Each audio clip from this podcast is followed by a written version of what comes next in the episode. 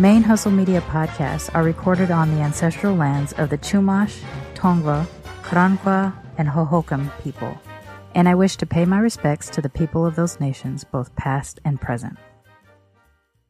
Hey, y'all, welcome to Queer and Far podcast, a travel podcast from a couple of queer femmes. We are providing tips and resources to travel safely while Black, Brown, Queer, Disabled, or from any marginalized group and intersection in between. I am one of your co hosts, uh, your Sir Auntie, Charmaine Fury, aka the Blazing Blerd. And. Oh, I am oh, a me. noob. and I am I'm Shay. I am a noob. I am still and always and forever. Hello, internets. How are we? Hello, internets. Uh, I just got back from oh. a big trip, and we are going to talk about that trip I'm so uh, freaking jazzed. I've been waiting for this. I, listen, this is this one's the best one so far. I walked I walked away from this like both energized and excited about nerd shit and stuff that I want to do with my other podcast, Blerd Comics, and just life in general as a nerd. I walked away excited about some new podcasting shit because I went to two different conferences while I was there, a New York Comic Con and Podfest. I don't know why I'm sitting at my desk and I have my hands on my hips right now, like I'm in Wonder Woman pose. I'll put my hands up on my. I'm sitting down. Like, why am I doing this? This is weird. My uh, but, almost yeah. passed out. Okay, we're okay. I, am a. Oh oh. oh I almost had a um um, a Janet out of, moment. Out of body. a, Janet, a, Janet, a Janet moment.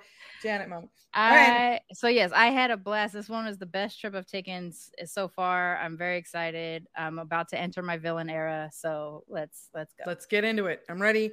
I'm super excited. Okay, so where did we go? We went to New York Comic Con, New York City, New York City, New York. Okay. went to New York Comic Con. Um, let me make sure that it opens in the right direction. Oh, and it's blurry. Villain era. My my flag says villain era. Temporarily, eh. can you temporarily turn off your your yes, whatever? Or I'm trying to hide the fact that my bed's not made behind me. We look. All of the internets knows that their bed isn't made either. That's true. Don't lie, internets. Don't lie. We all villain know. Villain. Era. I love it, and it's purple. This is a this is a com yeah, so combination of things. It's a Comic Con fan. It is it says villain era and it is purple. And then yeah, there you go. That's it. That's it. A little, little aeration. There's nothing. It's hot. It's hot it's outside. Hot. I live in I live in Houston. It's very very hot. It's very very hot. And it's it's pouring rain in Phoenix, Arizona right now. Is it so humid? That's oh god. Look at my hair. It went no. We don't care what you want to do today. This is what we're doing. This is what we're doing. Yeah, I didn't actually. I I tried to straighten my hair a little bit before I had to go outside earlier today, but it was too i was too sweaty it was too hot and it is what it is i didn't have time to do it before we jumped on to record um, but i'm excited to be able to share my experience at new york comic-con and podfest with y'all today Woo-hoo. i had a blast i'm, I'm excited okay so blast. where should we start now where do we do we start before comic-con or what happened were... before Comic Con? Um, I was planning my cosplay, and yep. did I go anywhere before? Oh, did we talk about this? I'm not sure if we. I don't think we've talked about this on the show yet. I mm-hmm. went to go get my global entry. Yes, I went to San Antonio.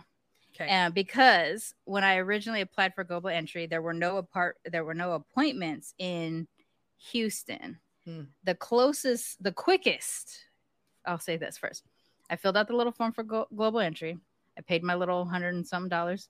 And then in a, just a couple days, it hit me back. It said it could be like weeks, but in a couple days, it was like you can go to uh, Laredo, Texas, or McAllen, Texas tomorrow to have oh. an appointment. That's like a nine hour drive for me. Right. I was like, mm. so I started to refresh the screen and look for other cities. In Houston, there's nothing in Houston for like a year. Like you can't even find it. Um, so then I saw that San Antonio had an appointment within two weeks of that date. So I was like, I'll go ahead and do San Antonio. That's a three hour drive for me. So I don't think I just want to make sure there's no specific and, information on this, but I did get my oh, did ta-da. get my uh, little card. Um, I don't want to show my passport came, and it is the ugliest picture. My picture is horrible. They it's made me like horrible. not like I look like a little yeah, because they they take any any version of yourself your own face that you think looks fine. Like I thought I looked perfectly fine when I was taking that photo. I had just yeah. gotten my hair done, my makeup was on. I don't really wear makeup very often, and then I still look like I bombed something, and this was my mugshot photo. I don't know why, because they make you take your glasses off. They make you straighten in such a weird way that your neck comes forward, and um, you you can't smile. Yeah. And I have a beautiful smile. I have a beautiful smile too. So yeah, so I ended up um my passport came. I, applied for my I applied for my renewal back in June or something like that. I got it in August. You have to you have to apply for it first, and then once you have the application in, then you have to make an appointment. Yes. Yeah, so after, so you have to physically have your passport before you can apply for it. You apply for it, and then you have to book the appointment. So it gives you like a a temporary approval, but you I don't know if you can actually use it because you don't have a, a known no. traveler number yet. Then you book your appointment. So I drove up to San Antonio a couple of week- weekends ago and my appointment was on a Sunday. It's literally a five minute appointment.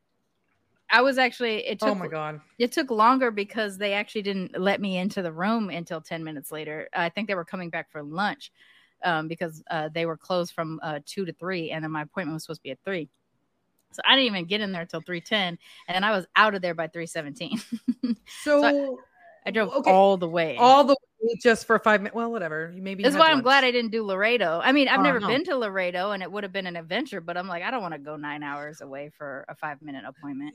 For those of us on the internets that are might be confused or don't know, is global entry um, the same thing as TSA pre-check? So you get TSA pre-check with global with entry. Okay. So I don't know. Honestly, I don't know why you would apply to TSA pre-check with and not global entry unless you just didn't have a passport because you get two for one, two for the price of one. Um, so I, even though I didn't have my physical card yet, I had the number. Okay. And it's already a, it's already attached to your passport. So I just traveled to New York with my passport, okay. so I was able to use t- uh, TSA PreCheck. Um, and so I just showed I gave them my passport. They scan my passport, and I it'll tell you that you're approved for TSA. And they and, they, and you don't and have to go through all the security. You just go. no. So well, I did get randomly selected because racism, um, or at least I'm assuming. I mean, I mean, even tis tis the American way. Even Tree said, like, I texted Tree and I was like, I got randomly selected, and he's like racist. Um, so, so the thing is that I I got to go through a metal detector instead of the um. Wait, which one? Which direction was it? Yes. Okay. First one, I. I'm trying to think which order this happened in. The, the, okay, so the first one I just got to go through the metal detector. I'm, I'm pretty sure that was the case. And um, I didn't have to take my belt off. I didn't have to take my shoes off. I didn't have to take my laptop out of my bag. This was very necessary on this trip in particular because I have this gigantic garment bag duffel. It converts. So I have that because of my cosplay. I need a garment bag for my cosplay, but I don't want to carry or check in too many bags. So I got this huge ass duffel that lets me do the garment bag stuff for my cosplay. And then all my stuff the other stuff i wore i put into the duffel bag. This thing is heavy as shit. Mm-hmm. it's very hard to carry. So i bought a little pulley cart to have it and i strap it with like uh bungee cords. Uh-huh. so when i checked that i i I, ch- I was driving i was on southwest so i was able to check my bag for free. So i took the bungee cord thing off because it, it would be loose. They wouldn't have let me travel with. So i checked the duffel but then i had the fucking folded cart um, that I had to put in my backpack. So I had to leave enough room in my backpack to, to fold the folded card up and put it in my backpack, which would make getting my laptop out of there very difficult. So so glad to have check, t- uh, TSA pre-check this time around because it's the first time I was using both the rolly bag or the rolly cart, the duffel bag, and TSA. So I would I didn't have to take my computer out. I just put my bag on the scanner. I walked through the thing. Um, I think they patted me because I had a weird um, uh, I, the tr- pants I travel in have zippers at the bottom, and I always get tagged on that. So they just you know patted it down and then they let me go. So it was great, great, great, great. It was it made me very comfortable, very happy. I didn't have to take nothing off. Um, on my way back though, that's when I got randomly selected, and I had to go through the scan three the you know the image scanner image and i don't scanner. love doing that mm-hmm. and it, it really sucks because the the choice is have somebody fill you up or do the scanner Right. I don't like to be touched.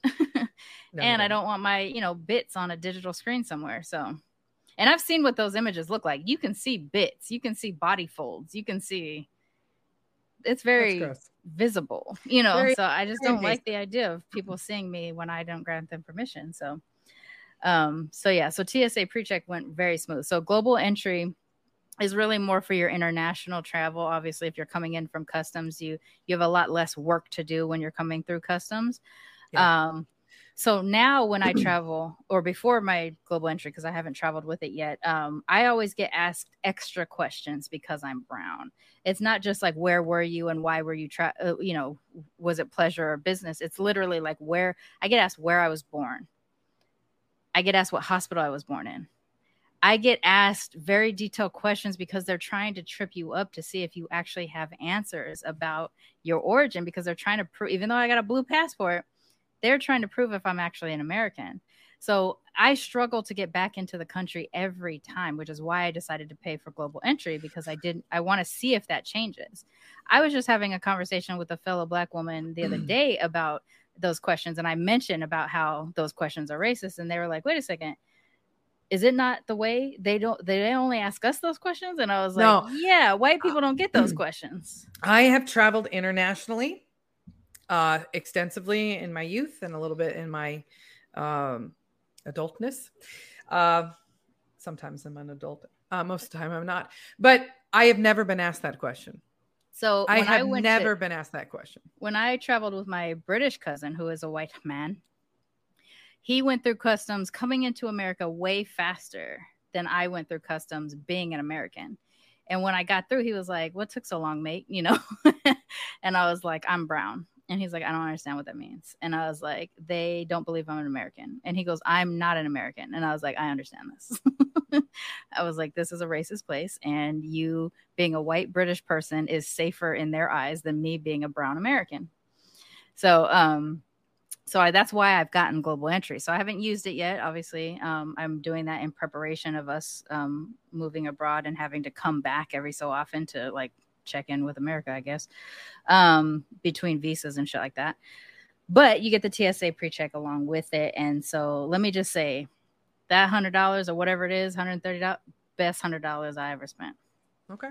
Because I enjoy not being uh, made to feel like a criminal when I'm just trying to go on vacation. Right. Yeah. So that was fun. Um, but then yeah, uh, so that's that's what led me to. So I I did that. That was two weeks ago that I did the, or two weeks before my trip that I did the. Was it a whole two weeks? Yes, it was like because they said you'll receive your card in ten day or eleven days. days. I was leaving in ten days. So I was like, oh, I hope I get this card before I go. But it turns out the card part wasn't necessary because I could just it's use my passport. Yeah. That being said, if I don't want to travel, like if I'm traveling to, if I'm traveling domestically, and I don't want to bring my passport with me. This is an extra government ID now that I have. Okay. Um, because you have all your numbers and shit on the back, and it's it, it it's a picture ID. You, so now you have this well, whole extra. Another double. another. I wonder, but can I use it to vote? Probably not. Probably. Yeah, it's like here's my driver's license, brown, my global entry, not. here's my passport. Right, yeah. You know, still can't vote. Still can't vote. Still can't be a human person. So yes. Um anyway that that that was that, great okay so then that went over fine mm-hmm. I, I think didn't you stay at a hotel overnight i stayed i stayed at the same hotel the entire time i was in new york okay the difference okay. is when i was in dragon con atlanta i stayed in a hotel one night and i stayed in an airbnb the rest of the time Right. Okay. Yeah. So now that we're going to New York, what do you want to talk about first? Do we want to talk about what do you want to talk about? I guess I could just do it kind of in order. First of all, I haven't flown into LaGuardia um, since 2003. LaGuardia has changed. it, it is not. Let me see. I think I might have some photos of it. It is not the rat hole fucking airport that nope. it was. Nope. When I was um LaGuardia is fucking fancy now. Um I did not know. I did not know that it had gotten fancy. So, so yeah, that was that was fun. Um, it's yeah, it's quite fancy now. There's fo- uh, decent food everywhere and stuff like that. So yeah, like it's uh it's nice. It's nice now. So what I did do on this trip was I um because I do um I well I'm I'm ending this, but I have been working as a travel agent partially. Um, I get discounts for like car services and stuff like that. Um, not huge discounts, but discounts nonetheless. Uh, and in New York, I figured I didn't want to have to maneuver my bags and all that kind of shit with Subway, so I ended up getting a car service to take me to and from the airport. Okay. Um, so it's I, I use the service called uh, Carmel Limo, and it's just a regular ass car though. And um, all I had to do was like the day before put in my flight information, and then there was just somebody there. I call as soon as I get my bags, and I'm just like I'm ready. And then within ten to fifteen minutes, someone came and picked me up and took me to my hotel. I was staying in Midtown. Um, nice. Actually, I think I do have an easy access to the video of like the drive to the city. Um, I think I think I can show that. Oh, let me show it. Ta-da. Ta-da. It's not full screen. I should probably full screen it. Oh wow, it's gigantic. So it's just me in somebody's car, like, you know, driving uh, silently. New York. Did driving you, did silently. It, did York. you still have the smell of New Jersey?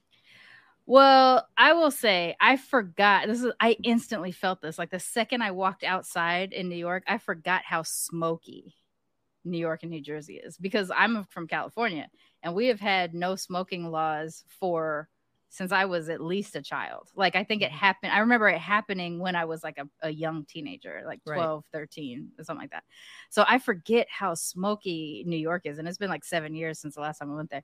I walked outside and instantly I was like that. I got hit with that cigarette smoke and a smell. And I was like, grow up, New York, smoke weed. what are you doing? Why are you smoking cigarettes still? Like this is ridiculous. Why are you giving them money? Yeah, yeah, it's like so much. It's so stupid. So you know, I took the little the little drive um, from I think uh, um, I think it was probably about 25 minutes or so from LaGuardia to Midtown, and uh, which was really the closest airport to where I was staying. Um, and I stayed in a Spring Hill Suites by Marriott in Midtown.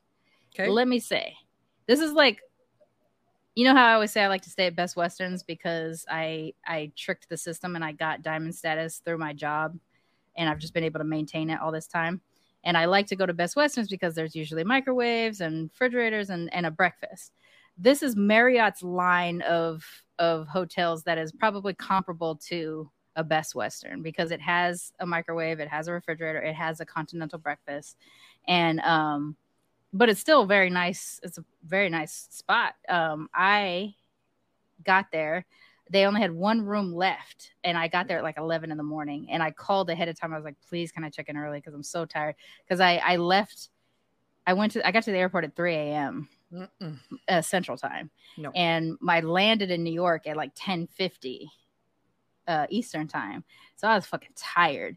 And I was like, please, please, please let me check in early. They're like, we have one room left. So if you're here within the next 15 minutes, you can have that room. I was like, bet I'm on my way. I'm going to take that room. So when I got there, they were like, we're sorry. Um, we only have an ADA compliant room. So it's going to be a little bit different than the room you probably are expecting, but it's available now. It's on the eighth floor. You have a little bit of a view because you have a window facing the front of the place and stuff like that. And I was like, I'll take it. Thank you.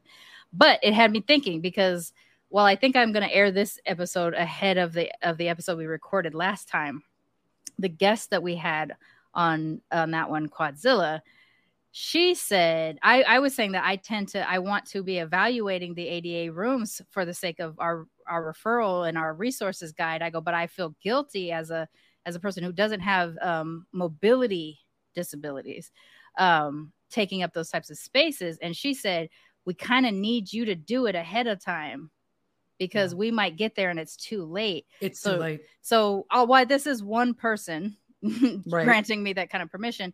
The points uh, Quadzilla was making was very important. Was very you know ma- made sense, right? Yeah. Um, you know, she may have gotten there, or you may have gotten there if you if you're further along in your situation, and it might not have worked out for you. And so it really was a good idea for me to check it out first. So it was kind of like accidentally lucky that I ended up in this room almost right after Quadzilla, and I, you know, right explained that to me, and I was like, okay, good point, because part of me doing this travel ahead of you and I traveling together is to kind of start, you know, I, I don't have as many restrictions um, physically. So mm-hmm. this will be an opportunity for me to be like, okay, this is a safe space. Let me tell you, I've decided that's my spot if I when I go back to New York. I'm definitely going to go back to that place when I go back into New York. It terms, looked nice. It was very nice. It, in terms of location, being in Midtown is good for me because you're not too far away from Times Square if you want to do the tourist shit.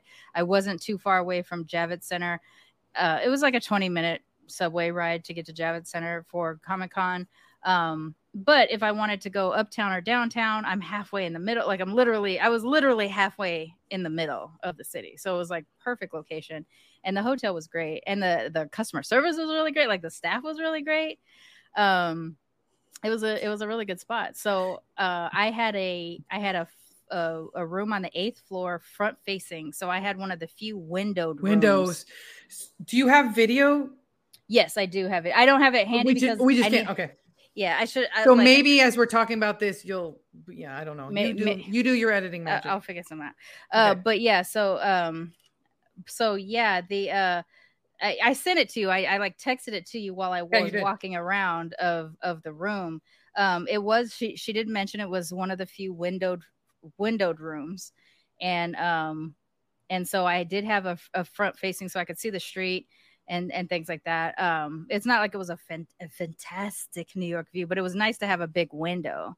Um, and I could open the window. You know, they have those. I think they're called suicide windows, where you could you can you open, open, them, it, but, but, you can't open them deep enough to get out. But it's just enough to get outside air, uh, yeah. which I did use a couple of times. Um, so it was just it was just a really nice spot. It had a low pro- platform bed, so the bed yeah. wasn't super high, and I didn't even realize that actually until Quadzilla said something about it too. I was like, oh yeah, hotel beds are really high. Even I like leap into them sometimes because I'm five four. I'm not a tall person, um, so sometimes I am trying to get in um, in the beds weird. But this was a low platform bed. It had a um, a, a barn door to the bathroom, slider door, so um, you didn't have to open in or out. You didn't have to maneuver that way. And then it had the um, open shower, the walk-in shower and the bathroom itself was a wet room yeah. so that if the water came out came of the out. shower it it drained inside the bathroom as well. Very cool. Did you see bars? I think there were bars. There were bars on the toilet and the bathroom stall or, or and the shower stall. It also had a seat in the shower stall nice. as well. I think if it went down or no it had a it, it just it was just there. Oh, well you know what? I didn't actually even check and see if it flipped up. It probably it probably flipped up, but it's not my it's not mindful. I didn't even think about that actually. I was just like, oh, that's where the chair sits. It sits there. The only thing I would say that was noticeable to me in in making my attempt to be very observant was that it did have one of those showers that you could take off the the thing, you know, the uh, detachable cord type.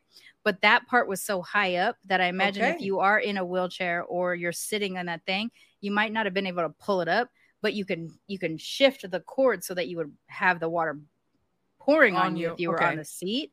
Um, but if you are like me and you like to get into your crevices, yeah, you mean um for the those who clean yes below so, their knees. Yeah, for people who clean below for people who do things other than just letting water run down your body.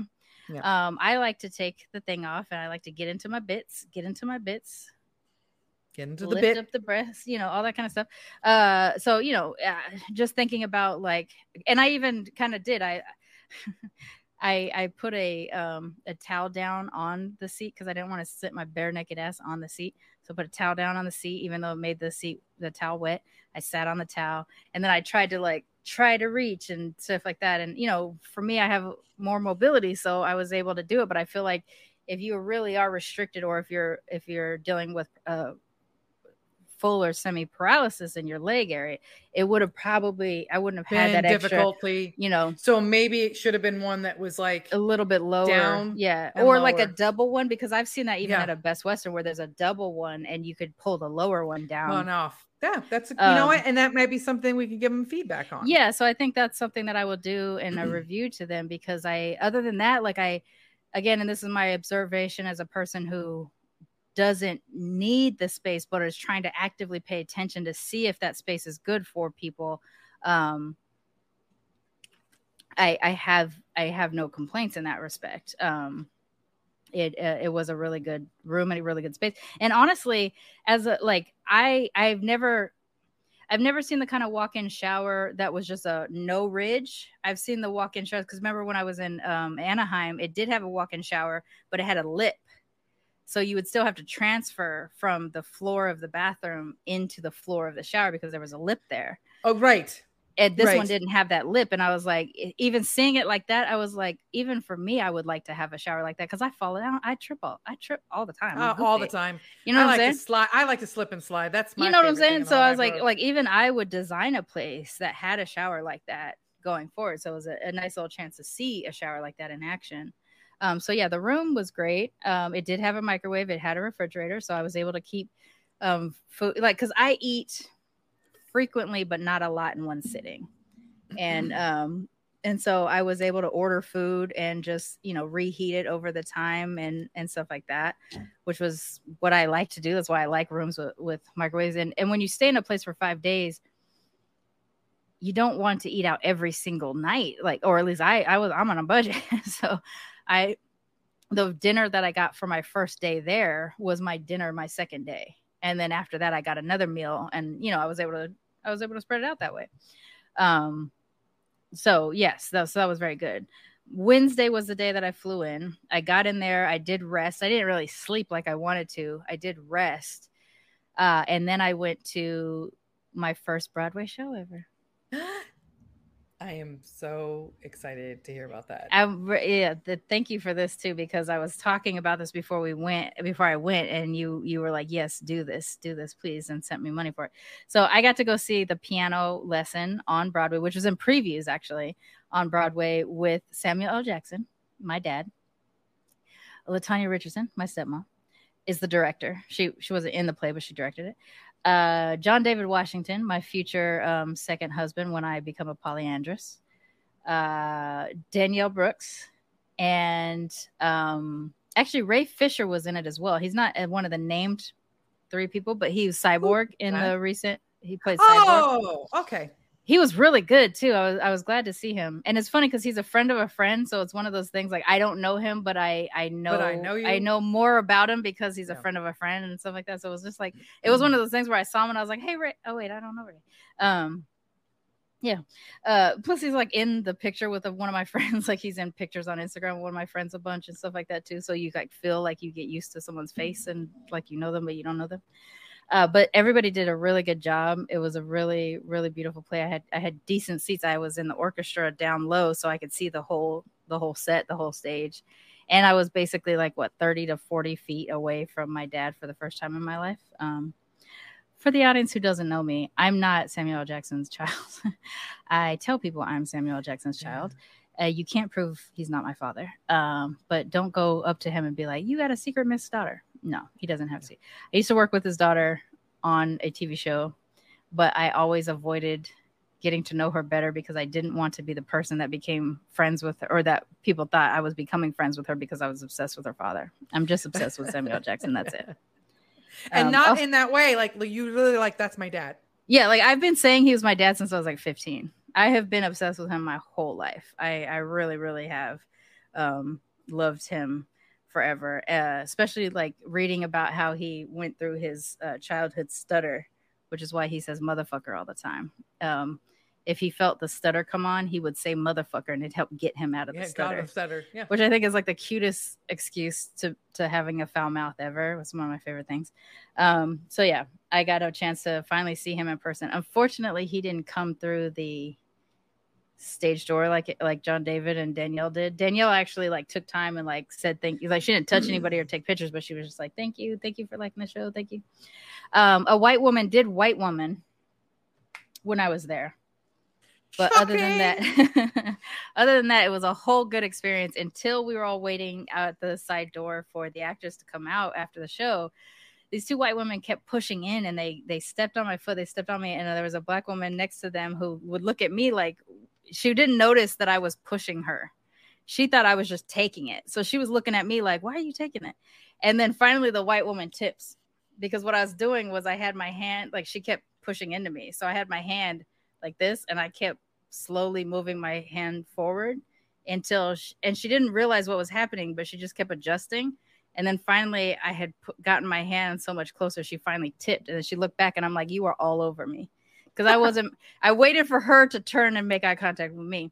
And she goes, I'm so sorry. I'm just trying to see. I'm like, I'm trying to see also. The problem is that you just cut in front of me and then right. stepped all over stepped me and on, didn't on apologize, step. right? Yeah, rude. And um and the, the the girl next to them too was like, "Yeah, you just all over her. Like you cut in front of her, like leave her." She's like, "I'm sorry, I'm sorry." So then she ends up asking, "Who was that first gentleman who walked through?"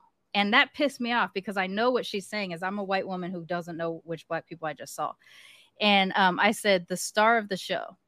The black girl next to me started to say the name, and I look at her and I'm like, "The star of the show." That's who that was. And uh, and she goes, "Yeah, but who was it?" And I said, "It's weird that you don't know."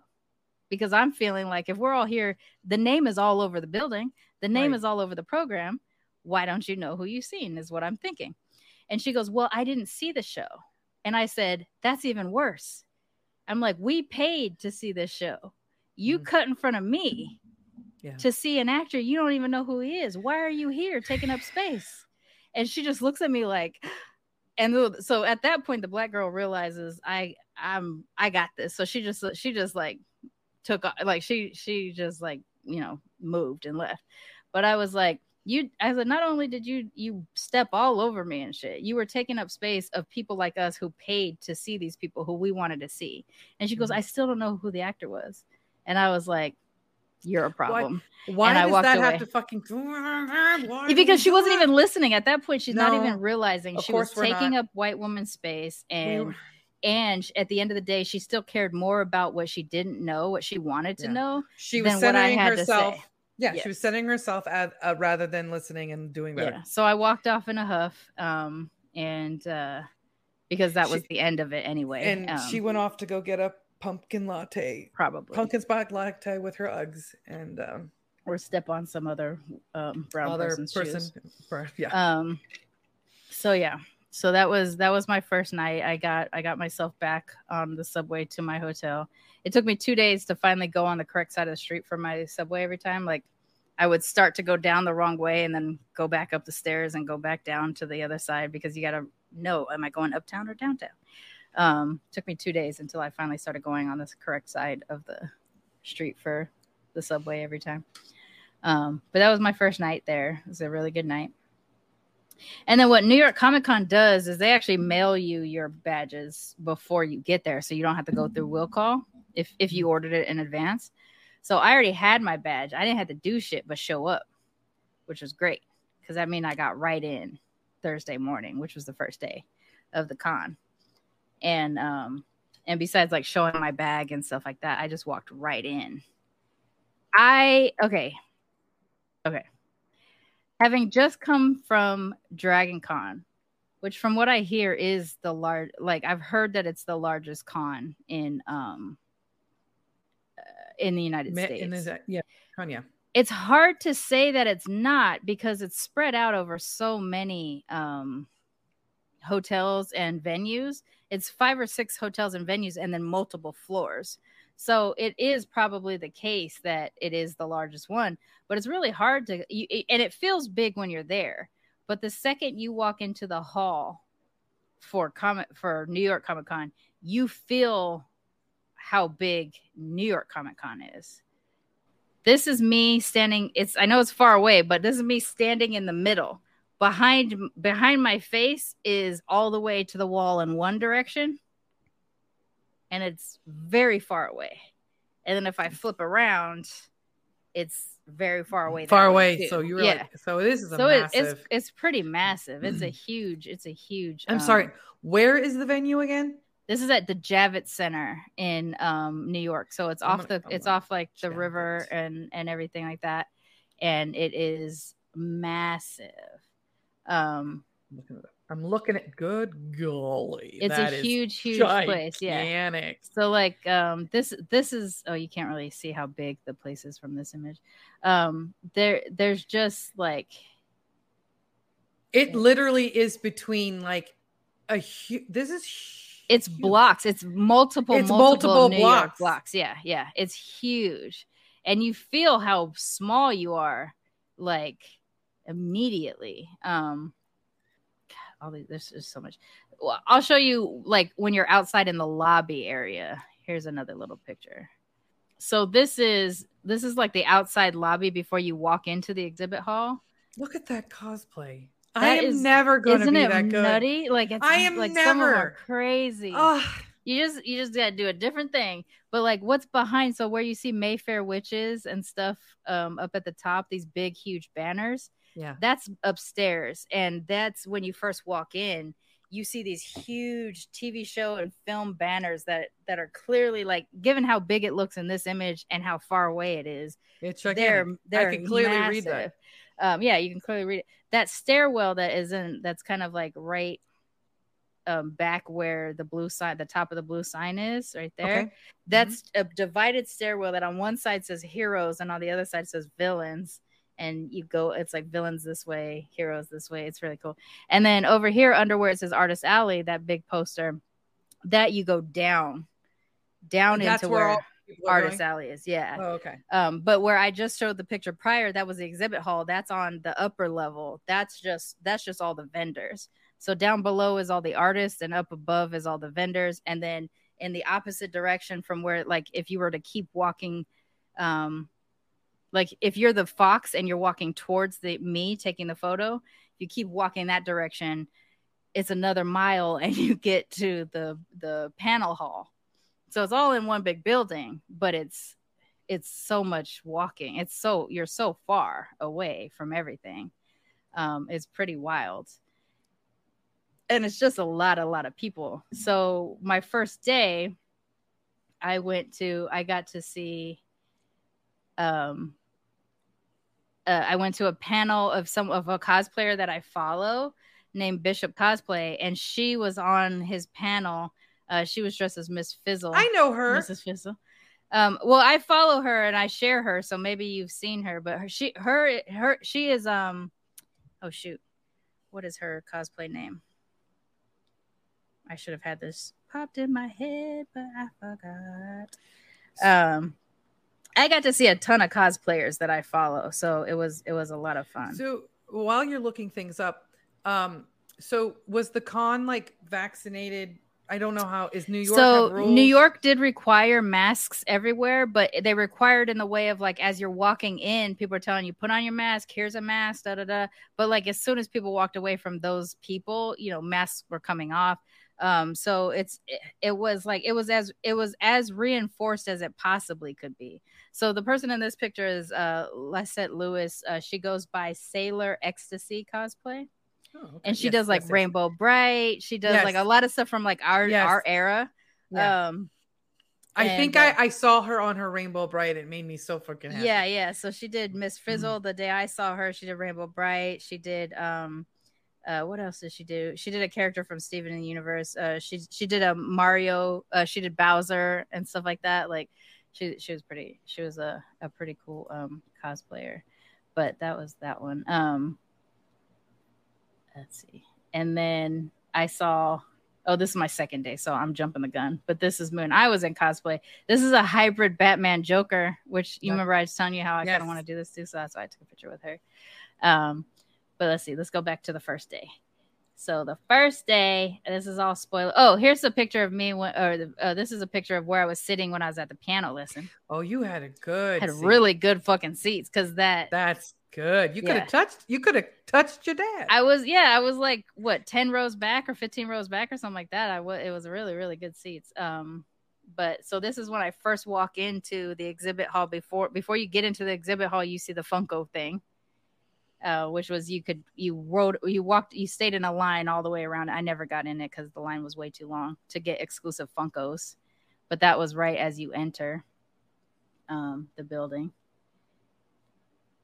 Just another big. This was a steampunk Batman cosplayer that walked past that I barely snapped before. Um, I oh. have to hand it to you people. That doesn't sound right, but you trans you you you you cosplay people. Oh, I loved the Garbage Pail Kids. Garbage Pail Kids was one of the themes that they had going on, and so they were walking this guy around. So I ran in front of him just so I could get a picture of him. Because if you're born in if you're born in the late seventies, early eighties, you were all about that Garbage Pail Kid life. I wait, you know what the thing is? Like it's considered one of the worst movies of all time, but I remember loving that movie when I was a child. I loved that movie. So anyway, okay. this is when I went down into a- Artist Alley. This is Stephanie Williams. She is the current writer of Nubia, Queen of the Amazons for DC. Um, that right there below at the bottom is the Living Heroes, which I'm sending you a copy of this. This is the book I give to people all the time because it's one of my favorite things. It's like certain heroes from Marvel if they were living single, if they were the actresses in Living Single, like if they were the characters yeah. in Living Single.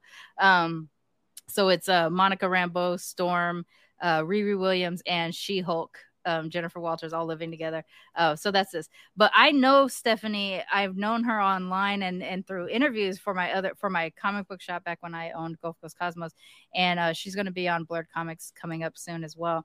So we've known each other. We we've been chit chatting for a while, and this was the first time we were going to be in the same city. So I went down to go see her. I did get a copy, the hard copy of Nubia and the Amazons, uh, for which she signed for me um, because obviously I have the I have the soft copies. But, That's so cool. Yeah, so I got to see her for the first time. Okay, keep it going, keep it going. Keep it going. Why can't I see any cute pictures of you? Don't I, the internet wants to see you? No, okay. No, I mean, I'll get. I'll. I'm trying to get them in order of the days oh, that I, I was see, there. Um, I think what is this, this purple one? This one, I think. Hi. Oh, this is when I was there at theater. the the theater. So that was first night there. This guy. Oh, so he was a Galactus, and that's a Doom. Yeah. Or she was a Galactus and that's that, a Doom. That's a Doom. Um this is like outside. So you you've already come in through the entrance and you can come back outside in this area that's like walled for, off. Like for smokers. This is where like the, the smokers or the food, like um the outdoor food bins and stuff like that, they're out here. Um, that's where they are. This is Bishop cosplay. So I saw him at Dragon Con, but I didn't I didn't talk to him, but I follow him. But I commented on uh, something he did where he was posing next to a person who was dressed up. So he dresses up as Bishop from the X Men normally, and um, he was dressed up as Bishop from X Men when I was at Dragon Con. But he was kneeling at the foot of a person dressed up as Holy Bishop, as in Bishop from the X Men, but Pope style. And so someone tagged me in that photo, and uh, my friend tagged me in that photo, and I said, I didn't see, I said, I missed the holy bishop, but I saw the regular bishop this is who I was referring to as regular bishop. And I just meant like regular bishop outfit. But he jumps in and he's like, I know you're not calling me regular bishop. I'm just regular. I wasn't impressive enough. so we're like going back and forth in the thing. And I'm like, I'm so sorry. I didn't mean that. I didn't mean that. And he's cracking up and stuff. So when I found out that he was going to be at New York Comic Con, I'm like, I'm going to go see his panel. So after his panel was over, I walked up to him and I was like, I called you regular bishop on the internet, and he just hugged me so big, and he was like, "We're gonna be friends." So he's like, "Give me your phone." He takes my phone, he goes to my Facebook app, and he adds me as a fr- as him That's as my friend. Awesome. He's like, "We're gonna be real life friends now." You made me laugh when I was at work one day. So we, you know, we hugged up, we took this picture or whatever. Um, yeah, and that's and he, uh, Star Trek circa, like yeah. I want to say Star Trek four. I'm not sure which Star Trek it was, but he was that's what the cosplay he was wearing that day. So his panel was him, his wife, and um, Lizette Lewis. Uh, I have a picture of the panel somewhere here. They, you know, nothing went in order, so it's just like it is what it is. I will just have to search for it. You see my my pedometer um yeah you, like um because i was like how many steps did i do today you saw uh, and you got to meet ebony warrior too now well, Ebony Warrior, I've met in person at Dragon Con. He Dragon wasn't Con. at New York Comic Con, but we've oh, okay. known each other for years. Uh, we yeah. just never met in person. Met it. You actually officially met. Okay. Yeah, we officially met at Dragon Con. And um, if you guys aren't following um, Ebony Warrior or any of the other uh, people mentioned, uh, I'll I'll do a list. That. I'll ta- I'll tag in all the people that we show. So this is my note from Stephanie Williams on my hardcover that I bought. I am an Amazon, which for someone with a short man's complex, I really appreciate being called an Amazon. you are short but mighty. I, I have I have a full ass. No, go no, don't go buy. Don't go buy. Go don't go up. Well, that's the fourth day. I was gonna. I'm gonna oh, get. Okay, I'm okay, building. okay, okay. I'm building. You're I'm building, up to my excitement. It. Okay. I'm building up to. Okay, so this is what I wanted to show you, so you could see kind of like the that hall, is... the entry hall. So they build this. No, that comes it's, standard. That's just, that's just they just added. They just okay. put all this stuff up. So, so when you walk what do they in, normally use this for? Is it normally just for conventions? It's the conventions. It's a that's convention it. center. Yeah. Wow, they must yeah. booked all the time. It's then. pretty massive. Like, and honestly, like I even okay. So I've been to. I'm just gonna say, um, yeah, it's gonna sound like braggy, but I'm not bragging. I've been to many a Comic Con. I've been to mm-hmm. San Diego a couple of times. I've been to LA a couple of times. I've been to WonderCon. I've been to San Francisco. I've been to Boston. I've been to a couple of them in Texas. ClexaCon. ClexaCon. Yeah. I've been to DragonCon. I've been to a lot of cos- uh, Comic Cons. I love Comic Cons. It's my I'm not sure that I can answer the question. I would prefer a like a relaxing vacation over a Comic Con vacation. I would I would I want to go to Comic Cons. I want to go to Comic Cons all over the world. I just haven't done an international one yet. London, I would like to try to squeeze in London, but that's like in two. We're gonna do Mexico first. We'll that's do Mexico. We're gonna yeah. do Mexico City. I want to do Japan. I really want to do London. I really want to do like I want to go all over the world. New York, my favorite one so far. Like I, I thought Dragon Con was kind of my favorite, but I felt claustrophobic at Dragon Con sometimes. New York Comic Con, as big as it was and as many people as there was, I fucking had a blast. I, I was by myself too. I just had such a good time. I fucking loved it. It, it looked like fun. You know, I hear what you're saying. Like, I, I don't know if I'll ever do Disneyland again. I, but anyway, it it's like it's a lot of stuff. But maybe I think the way I could probably handle a con is making sure that I have downtime. You need to have downtime. So I did look. I didn't go to it, but I did look. They have a quiet room at New York Comic Con for when you are over simulated. Oh. Yeah. Well, that is fair. That's a little bit more inclusive. Thank you. Yeah, All so right. it's re- it's really great. I did. I I happened upon it. I, I was kind of surprised by it, but I was like, oh shit, New York Comic Con has a quiet room, which leads me to think that it's possible. This was the Daily Bugle. They built a whole, these installations in this exhibit hall were huge. That was like a two story building, Daily Bugle. This is fun. it was so much fun. I, but, um, overall, were people Nice. I mean, th- there were people all over the place. You know, most people would apologize if you bumped into them or they, you know, whatever. That's a Catwoman that's right there. Cat, that's amazing. Um, you see, this was a fine ass Doctor uh, Strange who goes by fine ass Doctor Strange. Yeah, I mean, because I, I personally, as a character, Doctor Strange is not one of my favorite characters, but um, I saw him. He goes by Wavy Boy Rob Robert Wilson. Um, he's beautiful. So I saw him and I was like, "Can I take a picture with you?" um, I thought he was pretty. So there's that. There's the uh, so, but that's my second day. So if leading into the second day, Thursday, I ended up meeting up with a friend of mine that I just know in New York, and um, we hadn't seen each other. We knew each other in LA. Well, here's the only picture I could find. So randomly, this guy who looks just the fuck like uh, Abraham Lincoln showed up at this con, at this thing. Like they were switching out, and he showed up, and he looks just the fuck like. Though that's not Abraham Lincoln. you look just the fuck like him. Um, it's pretty wild, but um, it's the, so interesting to see people's choices. Yeah, the way the things that people decide to do as a cosplay, I, I some of them I wouldn't think of, and I just would see it and I would get so excited. Um, so second day, oh, so this made me really excited because I love classic 1960s uh, Joker. I love Cesar Romero. I love that he, as an actor, did not refuse to shave his mustache and just said, "You're just going to paint on top of the mustache." So when I saw this cosplayer, I fucking squealed because he has the mustache with white yeah. paint on it. He yeah. looks so much like Cesar Romero. No, it looks like. And does he do this? I think does he do this as a cosplay? Like, does he do it on like? Does he have a I don't know because I just saw him and I was like, I need to take a picture with you. So he took this picture with me and we and then he walked and so, away. As someone who's never been to a con, you just you you politely come up to somebody and say, I, I, love your cosplay. You May I take excited. a picture? You're like, Can I take a picture with you? And some okay. people are like, Yeah, yeah, yeah, I'll take a picture. And then so some people is, are like, No. Yeah. And that and we respect that this is my friend Mike, a friend I've had on the internet for many years who never met in person. I call him Hello, half a big Mike because he's half Arabic, just like my husband. Um, we are podcast play cousins. He hosts, he co-hosts a show called Why So Serious with my other friends Brandon and Devin. And um, I had an extra Comic Con badge because the friend that was going to come with me did not end up coming with me. So I sold that badge to him for his friend.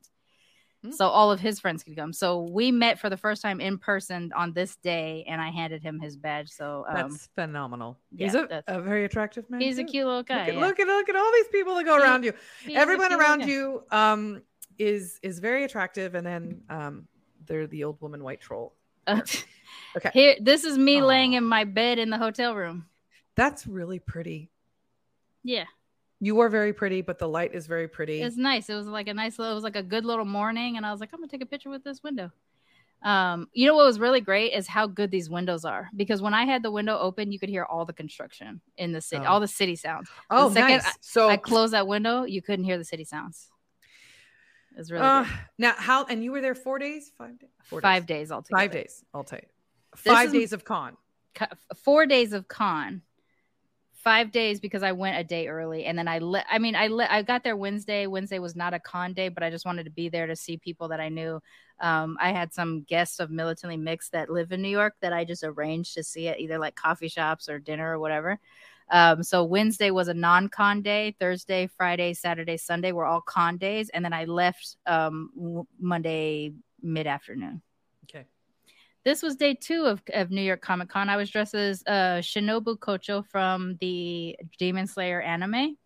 All of these people here are also dressed up in Demon Slayer anime character and we would find each other and then we would holler at each other and all take pictures and as we were taking pictures more people from Dra- a Demon Slayer would walk up and we'd add them to the photo. I've started watching that, so I it's one of my favorite things. So this okay. um he's he's doing the the water so, yeah. it's a water form.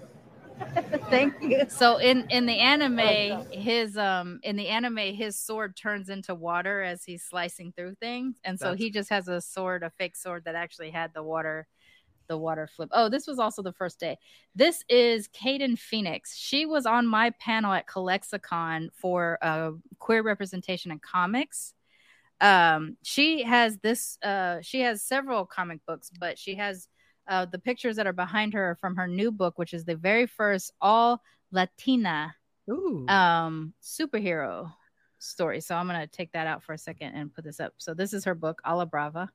Oh, okay. And it's it's um superheroes. It's all Latina superheroes.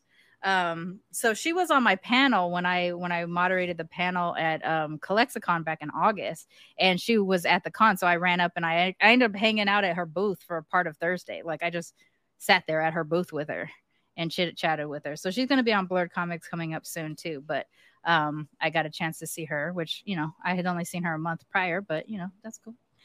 Uh, so yeah, the more I you'll see, like as I'm sitting here, more people will start to pop up. You'll see these these people in pictures with me a lot because we're standing somewhere and then you know we're taking pictures and then more people would show up.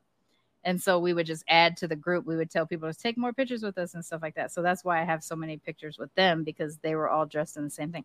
Now this was my i made little she she does she does things with butterflies. Um I dressed as this character because she's the character I relate to the most. Plus, she has purple hair. Um, she she does she kills by poison on her blade.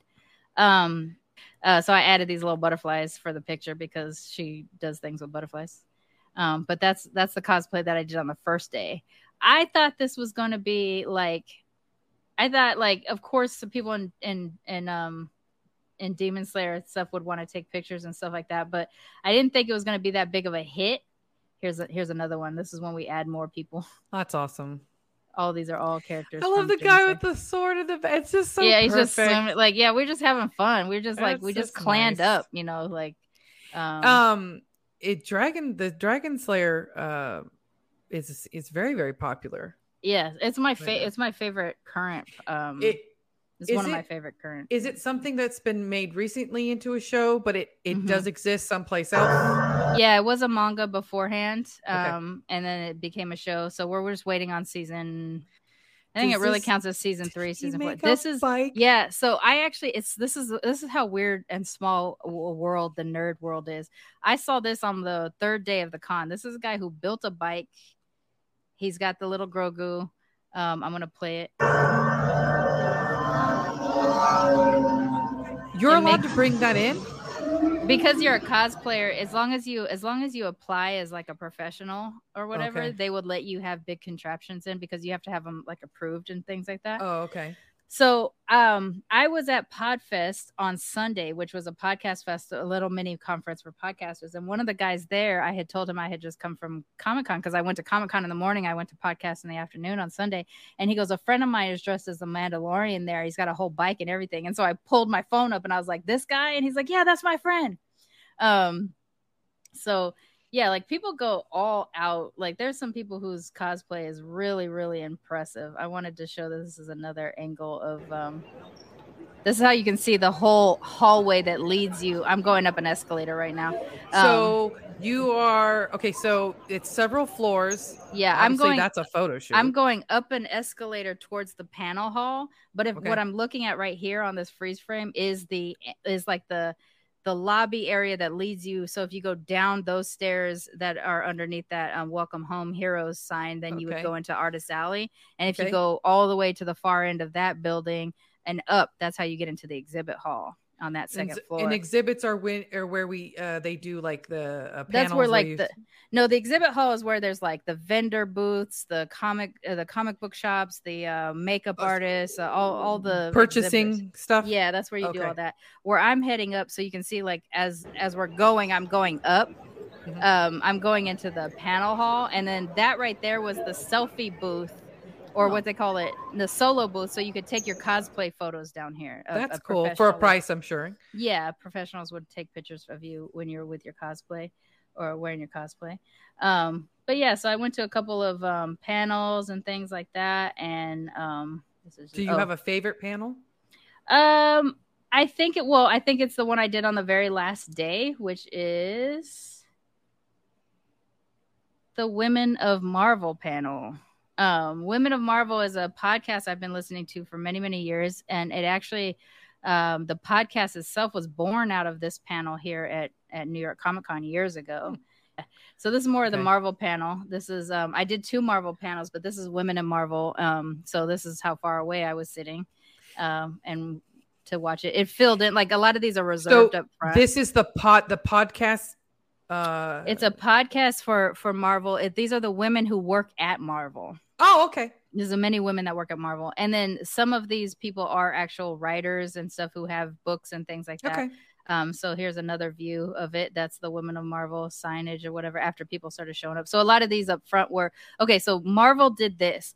These these seats in the first five rows are all ADA Lovely. reserved. Lovely. So if you were with a person who needed assistance, you could sit there. But other than that, they uh, designated that area. So, like, if people had wheelchairs, they would move the chairs out of the way so that they could push it in or whatever. But this was how the big room for Marvel panels that were like this, the, the first five rows. That's why I sat so far back, um, because otherwise I would have been right there in front screaming at Angelique Roche, who is the host of the um, the the thing. I'm obsessed with Angelique Roche. She works at, at Marvel. Uh, she is responsible for the uh, Marvel Voices, uh, both mm-hmm. podcast and anthology comic um, she also knows someone else who I know in terms of comic book creation, Vita Ayala.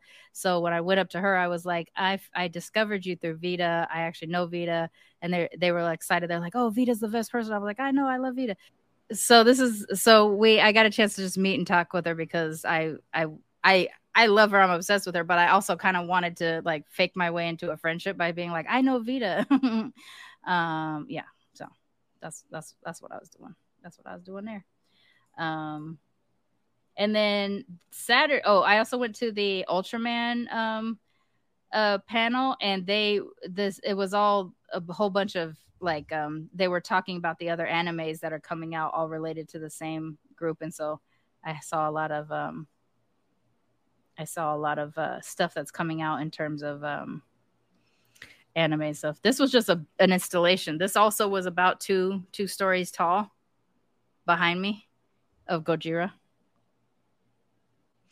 I love that. Th- you remember when we were younger and you couldn't have your nerd fly flag, your mm-hmm. nerd flag fly. You like, get to be a nerd this, here. You just had to be in the closet about it. And yeah. now it's like this. It's just so internets were old. Yeah. It's, okay? it's pretty, it's so, pretty fun if you're in your 20s or even your 30s, you don't know what we're you don't know you don't know how weird this is to be this able to be this This is very weird.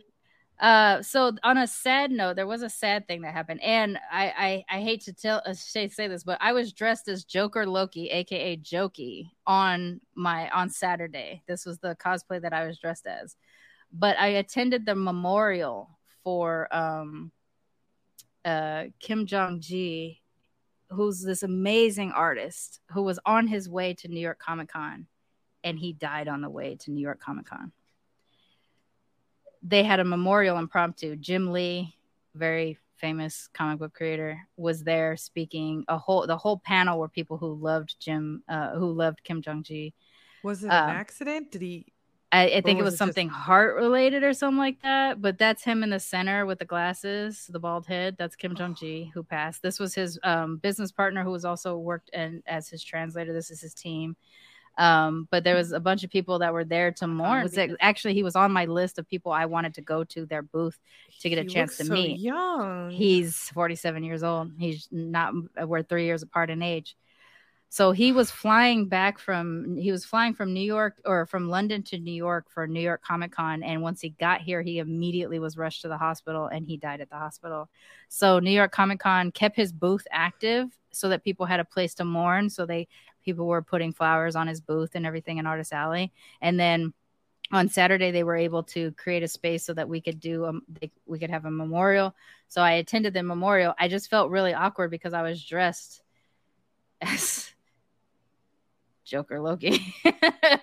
oh, during well, I mean, we are at a con. I know so... there was there was other people dressed in cons. And honestly, but... I mean, I don't know him, but I'm pretty sure he'd dig it. He'd probably laugh a little bit, but yeah. yeah. So there's a it was just a place to place mo- to mourn for him, and uh, his um, art is amazing. I'm gonna put a link in the show notes for this as well, so that people can see what his art is. Uh, he had an eidetic memory, and he could pretty much draw anything as it as as he saw it in as real life. Like he had really what good hand hand to brain coordination. Um, and I was excited that this was my first New York. He like to me, I I associate him with New York Comic Con. So this being my first New York Comic Con, I was very excited. I was going to go see Kim Jung Gi, and then I so I left Houston at 5:40 in the morning. I landed in New York at 10:55. One of the first things I saw in my feed was we are sorry to let y'all know that Kim Jung Gi died on the way to New York. So literally, I saw his last post talking about he was excited about leaving New York, uh, London to come to New York Comic Con, and then the next post was his people telling us that he had died. I am for his friends, for his family, for his fans. Um, my sincerest condolences. Yeah. Um, it was you know. it, it was it was sad and i i did like i i did attend the memorial because he's someone that i do associate so heavily with comic-con and and i was glad that comic-con made that space for it um but here's here's what's wild i'll tell i'll tell this story to tell the the, the story i'll tell this story to tell that story okay. um i attended one of the marvel panels on thursday which was um with cb uh the the head editor of, of Marvel Comics right now. Okay. A couple other people were on that panel whose names are escaping me, um, but they were talking about different aspects of do- working for. Um, oh, Umberto is one of them that was there. Um, different different parts of, of what's coming with with Marvel and stuff like that, right? Um, and during before that before that panel started uh the the screens would just play a whole bunch of stuff. So they just like keep you entertained while you're waiting for your panel to start. And it would be like other things. So it'd be like um the the panel for star trek or the the thing for uh, Mayfair Witches or something like that or just video of people at comic-con. But then a, a, a dc trailer popped up and so the person ran to the board and like fast forwarded through the DC because we're at a Marvel panel. So they fast forwarded through the D, the DC trailer stuff, which they didn't turn the screen off. They just fast forwarded through it. So a bunch of us in the audience started laughing because we're just like, oh, you can't do it. You can't show DC at a Marvel panel. Oh, oh, you mean like for oh yes, because you're at a Marvel panel. So like the whoever was on the board was like, oh shit, and they were trying to fast forward. I, through. I'm pretty sure then that must have been because Disney probably has a rule. there probably is a rule about it. yeah, there's a rule. which is funny that they didn't turn off the screen for it, but whatever. So I tell that story to tell this story. Okay. At at Kim Jung Gi's memorial, sitting next to CB, who was there because he's one of the heads of Marvel, was the head of DC, editor in chief Jim Lee right now um half the panel were uppity up like most of them were creators and artists but but the fact that you had the head editor of DC sitting next to the head editor of Marvel and everybody's grieving this is how big a deal how how big Kim Jong Un was. Yeah, yeah, and yeah. an impact that he made, obviously, People to were... an entire community and art form. Yeah, so. what was what was a common theme amongst everybody who spoke on uh, about him was I'm actually kind of jealous that there's so many people on this panel because I thought I was his friend. I thought I was his only friend. Like he had an energy for people that was so specific that everybody thought that they were his Personal. only friend. Yeah. And so they were they were like low key mad that there was so many people and like people just kept joining. Like people kept ad- adding themselves. So they had a panel of like 7 or 8 people, but by the time the memorial was over, there was like 14 people standing up there or sitting up there because they were real creators and people that were associated with him that wanted to jump in and, and share about him and stuff like that. So, but everybody started out with like, he makes you feel like you're the only person in the room, even though some, like in the beginning, he was meeting people through translator. Like he was, you know, he always had a translator with him, but he started to learn English more and more over time. And every time you would meet him, he would have more English and stuff like that. Um, but yeah, everybody kind of had a common story about like I'm I'm low key pissed off at him right now because I didn't realize you guys were close because he and you I know, were close. The the world needs more people who have the ability to connect. And yeah. it sounds like he was top tier. Yeah being able to uh, connect. Yeah, he it, like I mean I got a little choked up even just now while we are talking about him. And You're making me get choked up, I and I don't even know who he is. Meet like, him, yeah, but he I'm, was I'm sitting here going, I got it. my, I don't want to. He was really great people, um, and his art is really crazy and beautiful and wild. Um, but yeah, so that was so Saturday was that. I also did the cosplay of the Joker Loki. Um, so this is actually another friend of mine, but one I had met in Meet Morales. Space before. This is uh, Rohan Zhou-Li, who is the founder and creator of the uh, Blasian March. Uh, they uh, they they go by uh, Diary of a Firebird on um, on social media. Uh, they them th- uh, they them. Ta and Sha are the pronouns because uh, they are of, of Jamaican, Chinese, and Filipino heritage, and so um, a lot of the the um, pronouns that they use are Filipino based because they're um, they have more room for for more different uh, genders in genders Filipino than, language, in yeah. language than we do. Um, so this is my friend, my real life friend Rohan, and um, they were able to come to the con they, on the on Saturday, and they this, this person you said is the founder of the Blasian March, which is a Black Asian and Blasian solidarity march. Right. Um, also, we did a Trans Power rally when we were in Los Angeles. Yay. So we had a we had a co a co march of uh, um, Blasian March and the Trans Power rally, and uh, it's actually just this weekend was the second year anniversary of the first Blasian March in New York. That is phenomenal, but also I'm like I'm sitting here being low key jealous now because I'm I'm like this person is clearly 14 what are you talking about? I mean, they're they just turned 30, so um, but yeah, they do a lot of they There's do a lot no of good work, and um, and and they're one of my favorite people ever. But uh, yeah, I did love the suit. Joker. Love that. Well, wow, great! How phenomenal. There's another Aww, one. What a stellar us. smile. The yeah. two of you, stellar smile. um, so they're my sweet friend that I got to see in real life. Um, oh, this panel was also a good panel. This was the young uh the YA graphic novel panel. Uh you young, you know young, young, young adult, adult, young adult. Sorry, um, I'm sitting here. yeah, so they so this was the the young adult panel. Um th- this guy here has written um Black Panther Legends and a couple others. They do a be- these two did a Beast and Raven. Um I forget the name of her book. I forget the name of their book, but um I have the I have the thing somewhere have mm-hmm. the what's it called somewhere. But anyways, um, so yeah, I did an anime panel. I did that, like whatever. Mostly How many panels did you do total? I only did like four, I think. But and but, they last about an hour. Yeah, they're all about forty-five, um, or they're all about an hour and fifteen, or hour and twenty, or something like that. And that I'm assuming includes uh, questions. Yeah, Q and A and stuff like that. Um, so this is actually a video, um, or this was a well, that's my little that's, that's my little friend. Good. Lord. Um, yeah, stacked. Um, I'm, that's I'm my just, little I'm Just, I'm, I'm just doing this. There is a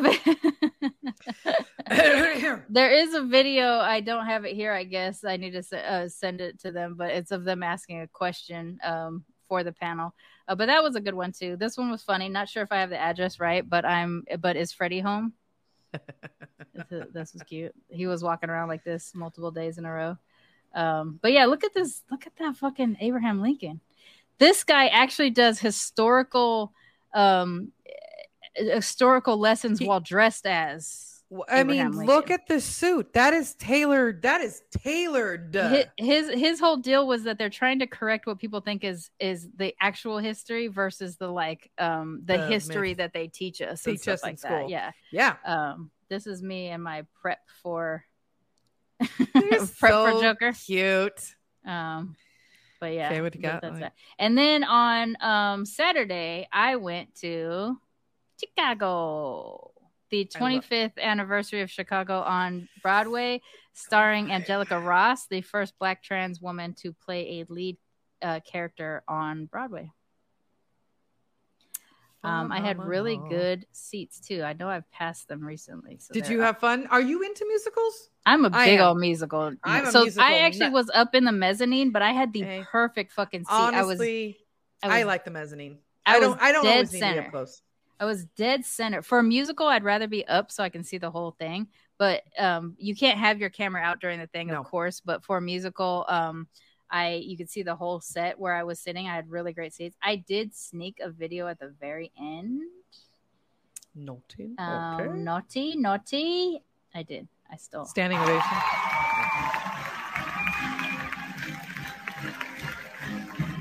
Yeah.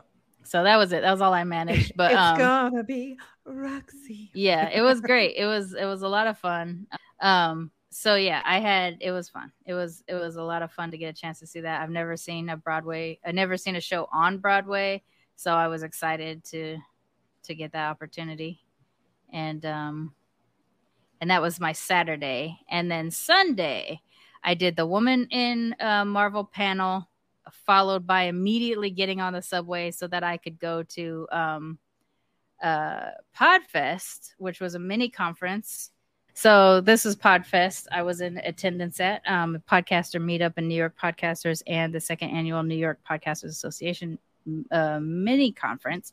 Uh, it was in Times Square, so we got to take a Times Square picture. Um, but it was a, just a very small uh, room at, uh, right there off of Times Square and there was multiple presentations um, about growth, the topic of growth. Yay! Something and, we need to know to do. Yeah, and so um, I, I got I walked away very inspired by by some of the stuff that I learned. Not all of it I want to talk about because I you know it's more like I want to put we'll talk about action. it privately. You yeah, know, we'll um, I want to put some of these things in action. But it was a really good time, and I got a chance to meet someone who I've known for many years from the Asian American Podcasters Association, Lee uh, Uhura. Here's the back of the head of the. Um... I wonder. yes, he has to have. that thing must have been so heavy. It must also been very hot.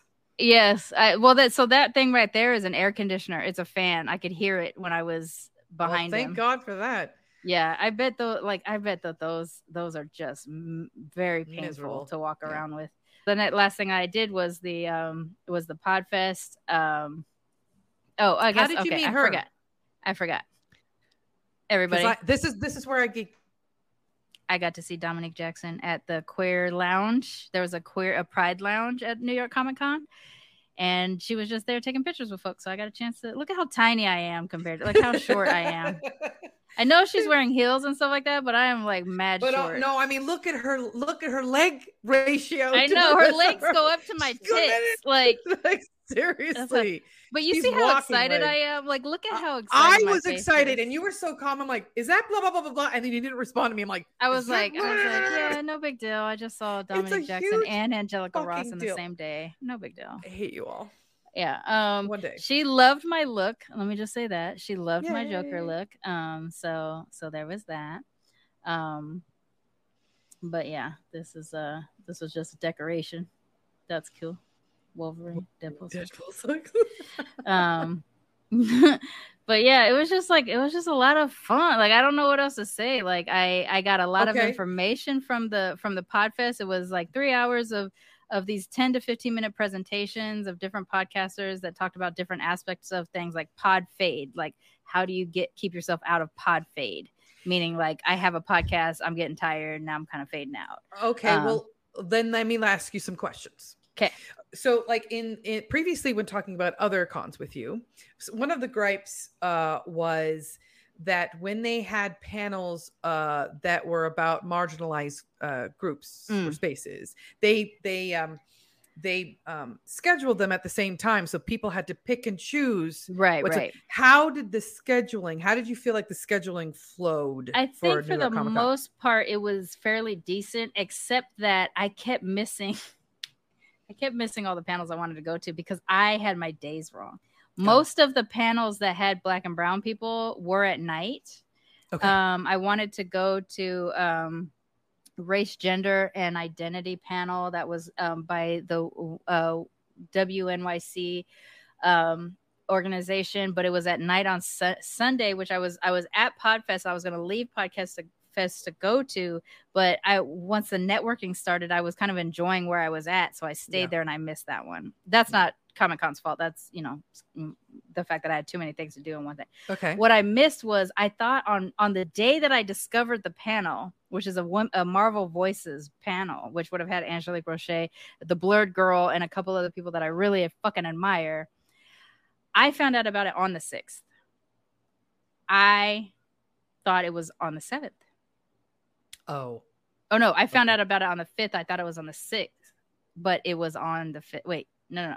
Yes, yes. I thought it was on the seventh. It was on the sixth. Is it?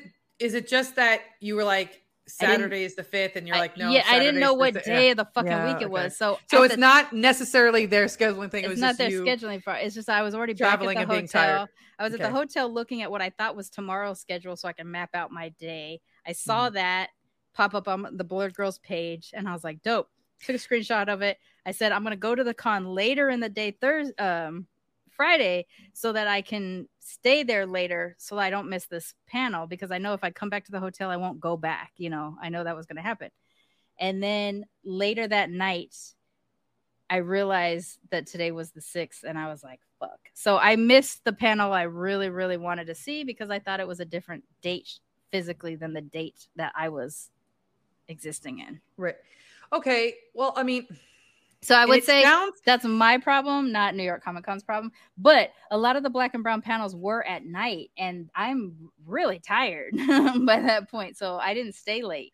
Is that I don't know how schedules work, but do you think that would is that more on what people had available or what how it was just done I by couldn't New tell York?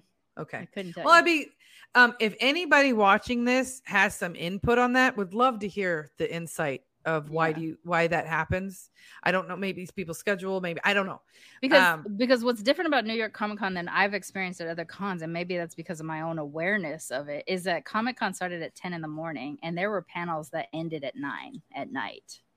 It was it's a whole day event. That's so like, a whole fucking day. And i don't think the other i don't recall that being a thing for other cons but also i'm usually tired and going home by five or six most um cons that i go to Right. And I was, I was fucking tuckered. And like five or six would, would roll through, and I'd be like, I'm going back home. I'm going to go to the.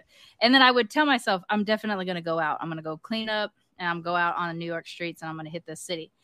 But I'd be so tired and my feet would hurt so much that I'd be like, you know what? I'm going to watch HGTV in my hotel room while sleeping like a starfish, uh, which was very necessary and very enjoyable. Oh, I'm sure. But okay. Um, do you think that um, in in the panels that I, I hear that it, it, had some pretty good representation for black, brown, uh, queer, um, Asian. Mm-hmm. Um, what about in, indigenous? There was some uh, artists in Artist Alley. I don't okay. know specifically for the panels because I'd have to I'd have to look through the schedule. Again, a lot of things to choose from. So when you're scrolling through the, scan, I know you're, panel, and you're, like ah, right, yeah. So um, what about uh, like uh, disabled? Like, how do you think representation was handled all over New York Comic Con? So, what I didn't experience here that I did at Dragon Con, where was that there was a disabled there, I, I didn't experience a disabled person on a panel.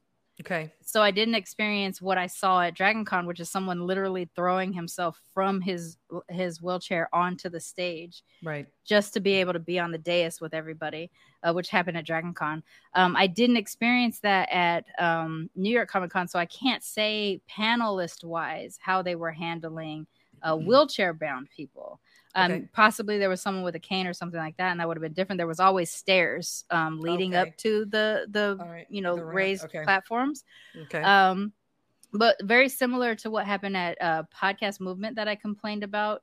There was something like that at, at New York Comic Con when I was at um, Bishop Cosplay's panel, which was about being a person of color in photography for cosplay. Mm-hmm. It was specifically asking people of color to become cosplay photographers because of how you pose black and brown people versus how white people pose us is a mm-hmm. lot different.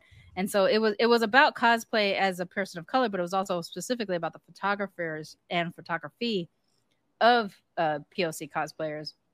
That was in a, a area called the Mayron Makeup hallway or some shit like that.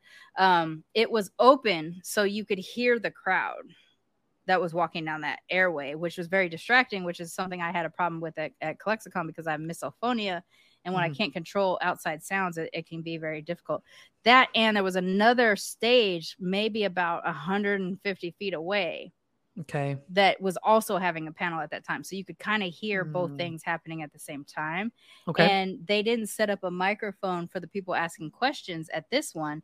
Oh. So the people would ask questions and then the panelists might forget to rename the question and so you you were just there's times where you're just sitting there like what what's happening what's happening um so i would say that that's a complaint of any of almost every single con i've been to this year is that there's inevitably some stage that's really inconveniently located and you can just hear the hundred thousand people that are walking around um the space at the same time there was sometimes when it was a tight squeeze, it never felt nearly as claustrophobic as Dragon Con did because on Dragon Con you're literally stuck on skywalk sometimes just waiting. Okay. Yeah. Well, so and then accessibility wise, I it's so there, many there was elevators everywhere okay there, and then there, it looked like things were spread out there was some spread there was okay. things were spread out um you would find so it depend like i saw one person that was in a, a more not so much a wheelchair more of like those um like those little uh uh what are they called? They're like the three wheeler um look like mopeds, but but yeah. but they're for um mobility. Right, right, right, mm-hmm. I saw one person that had one of those, and he had a little uh, honker, so he would honk every so often, be like, "Coming through, coming through," um, to push through. And yeah. then I would see people with wheelchairs, if they had someone with them, like tell people to move out to of the way because like they're that. lower down they're lower down and, and, you know i know that they spend a lot of their time just like basically looking at the the backs someone and crotches of someone you know and, and it's, it's got to be really frustrating um, and even if you were to put a flag like I, like in disneyland we sometimes put flags on top of now a lot of them had flags on their their things but people but aren't paying so many attention well yeah because people have so many props how do i know like there's you know, that Okay. And well, and like you would see like sit? someone would would be wailing and someone would try to cross in front of them and then be like, "Oh, wait, I realize." You know, like there was stuff like that that definitely happened, which I assume happens all the time. Um, but for the most part, I feel like as long as you could get to the and oh, there were signs outside the elevator that said, "Please prioritize um, accessibility." You know, mobility uh, attendees or attendant attendant uh, attendees um, for the elevators before you use the elevator. So there was there were signs that were indicating like, you know, I know you don't want to be on that escalator because it's a big crush, but let the people with wheelchairs get on the elevator before you get on the yeah. elevator. Like stay like and I, I you know what I think is common courtesy. mm-hmm. Um you, the one or the other, I think it was Dragon Con, where you were like, I wish they had more sporadic Oh, that was ClexaCon. Yeah, okay. like um, and that it's funny because that was a that was a small con and it wasn't really a big crush, but it was just for me because I had to walk. the The hotel was so spread out, right? That I had to walk what I assume was a mile mm-hmm. from my room to where the con was, and I like there was times when I just because I have flat feet, I would just want to sit. So at, at, at, New York Comic Con or um, or Dragon Con, I would just like find a place to sit every so often, and sometimes that is the floor uh, next right. to a glass wall or some wall, shit like that. Something like know? that. But um, here, did you find that? I mean, do these hall? I mean, I mean, this if this place was designed to be a convention mm. center, did, did it have? There's not really. There's not chair or floor space to sit on when you're in the exhibit okay. hall. But like when you go by the food, uh, you see a lot of people sitting okay. both in the chairs and on the floor outside of of the doors and stuff like that. And I think like mentally you just get into a place where like i'm at a con so i need to be on my feet for the next you know however right. long but there was times when i was i would be standing in a line and I would be like lifting my foot up against something just to like just take the it. ease off or whatever. Mm-hmm. Um, but honestly, there's times when I kind of wish I had I could get one of those little three wheelers. Um, because like I I walked like 20,000 steps on uh on Thursday. I did like 8,000 on Friday, which I was surprised it was only 8,000. Then I did like a, a 15 or 18,000. So like every day I was really I was fucking walking. I was moving. Um, but uh, but I never felt like there was only one time where there was a huge crush of bodies, and I was with my friend Rohan, so we were holding hands so we wouldn't get separated. Um, and that was in the big exhibit, uh, a big panel hall when you were going to the very specific big panels. Okay. The um. Uh, that particular time it was so crowded the crush was so heavy okay. that um it was very stressful. So we were like we're not going through that crush again. We went through the elevator when we left after okay. that. Um and that's when we were trying to go to the star trek panel. Psyche mind booty shine that line was too long. So we ended up going to the we ended up going to the ya um graphic novel panel instead. Um yeah. well okay. So i mean overall it was your first new york con. Overall mm-hmm. it sounds pretty it was amazing. I 100% want to go every year now. I want 100% want to go. Like so, top three things you think about New York Comic Con. Takeaway. Um, I don't know. I I can't describe it. It was just the feeling of it. Like it felt so massive and so intimate at the same time, hmm. and it was just like everybody was a nerd. No one was weird about your nerd. Okay, not true. I did have a great. There's always one Karen. There's always one. I had a great value Captain America say Joker Loki mashup, and I said, "Yep, Jokey," and he said, "Joker and Loki are not even in the same universe." Really great value, Captain America. You think I don't know? You think it's an accident that I'm here at New York Comic Con dressed up as a mashup of a Joker and Loki, and I don't know that they're from different universes?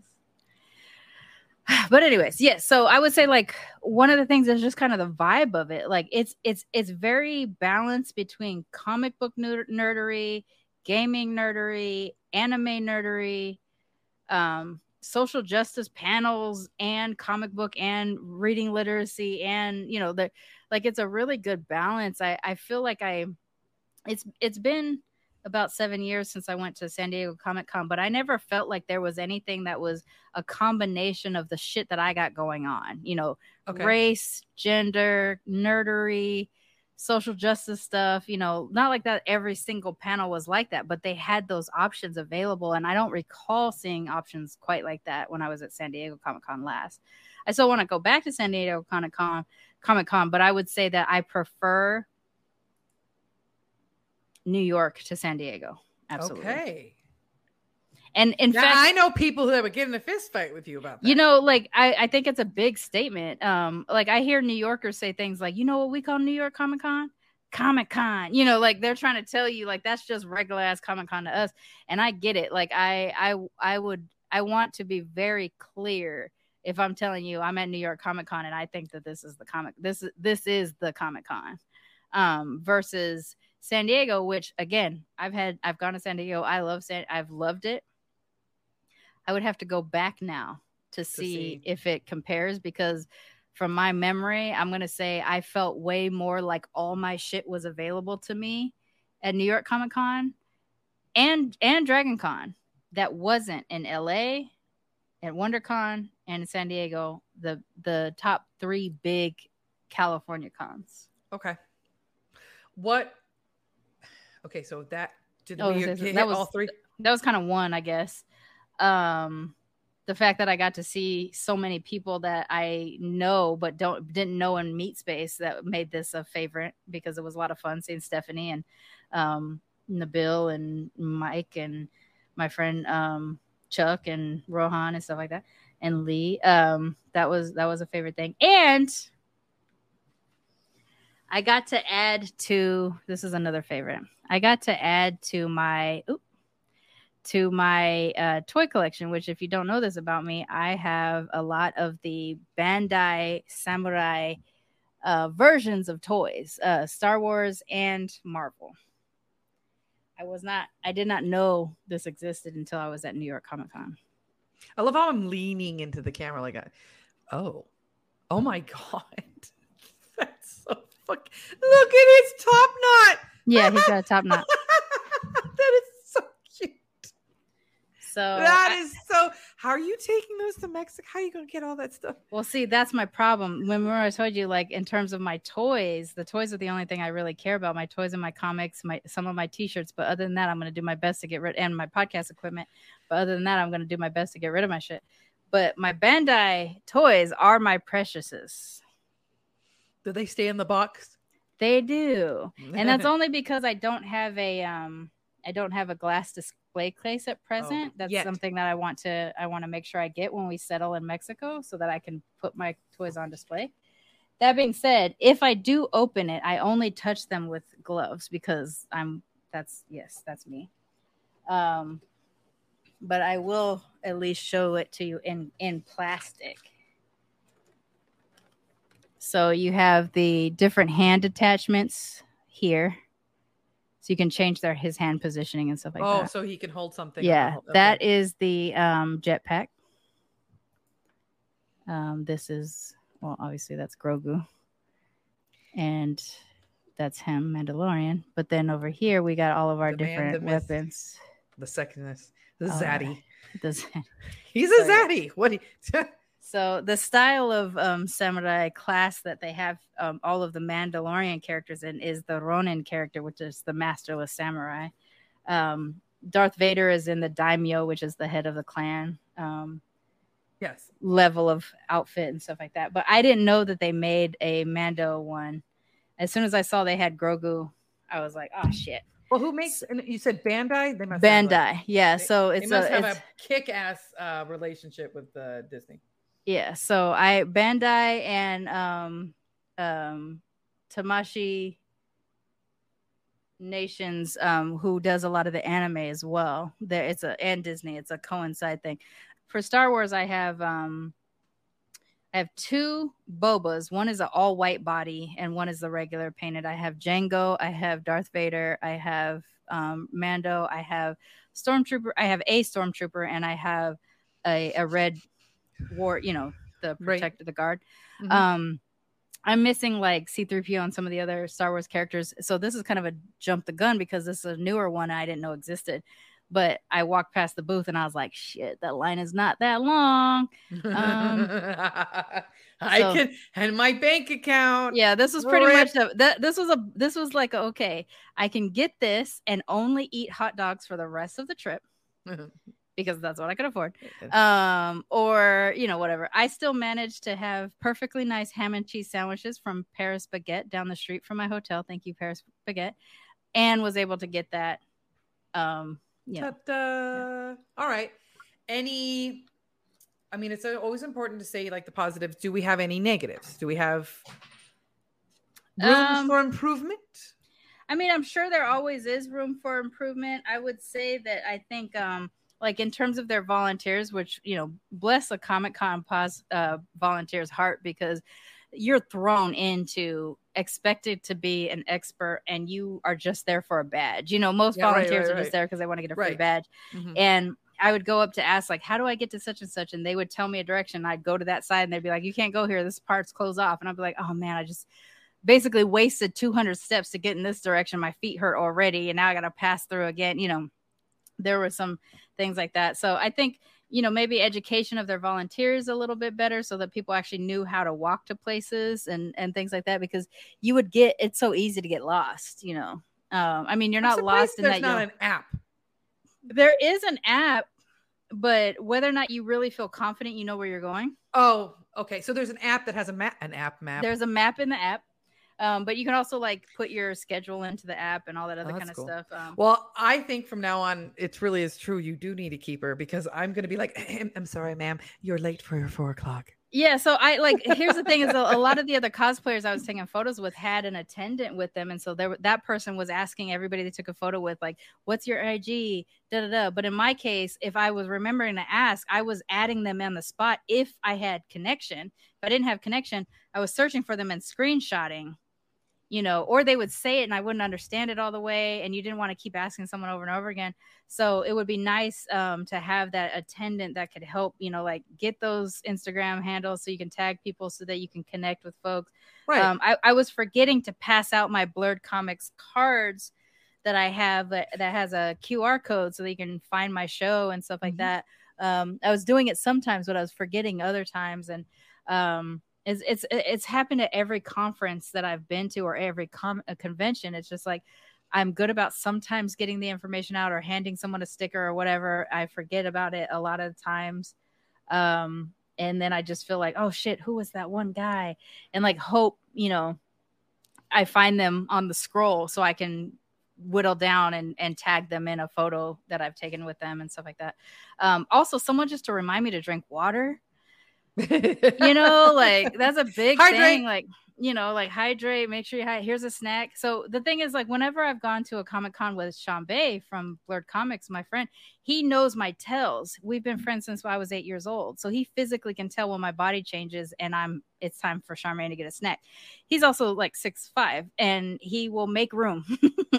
you know, he will just I'm like surprised he just doesn't pluck you up. He just you. he just like does these bubble arms around me. Like he doesn't touch me, but he just puts his arms around me like this, like in a bubble, and he's just like, All right, let's go get a snack. And then he just kind of like steers me through a crowd. I can't wait to meet. I can't wait to meet him.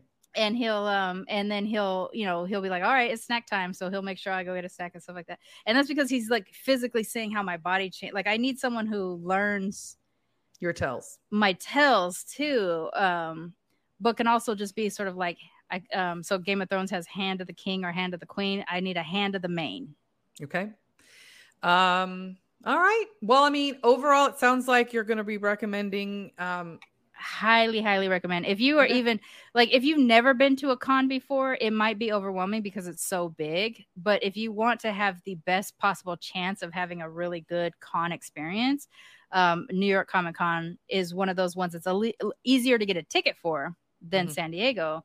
Right. Um, but it's just it's so great. It can be overwhelming. So if you have sensory issues, which I do, there is a quiet room you could go into where you just need to decompress and stuff we like should that. give you some. I wonder if we should give you some headphones. The ones. Well, I have these that are noise canceling, but I don't remember to. I think again, you need a hi, ma'am. I, I need a checklist of your. Yeah, okay, I can do that. I can look. I can cheerlead and support team like like you don't you know, even know. I need and someone I to hand classically me like, trained because I've trained who, Disneyland.